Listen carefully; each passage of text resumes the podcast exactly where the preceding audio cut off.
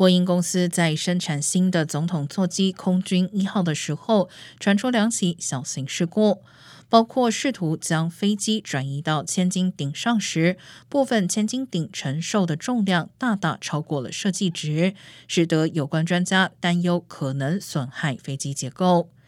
几个月前，正在生产的空军一号机体中发现了几个空的龙舌兰酒小瓶子。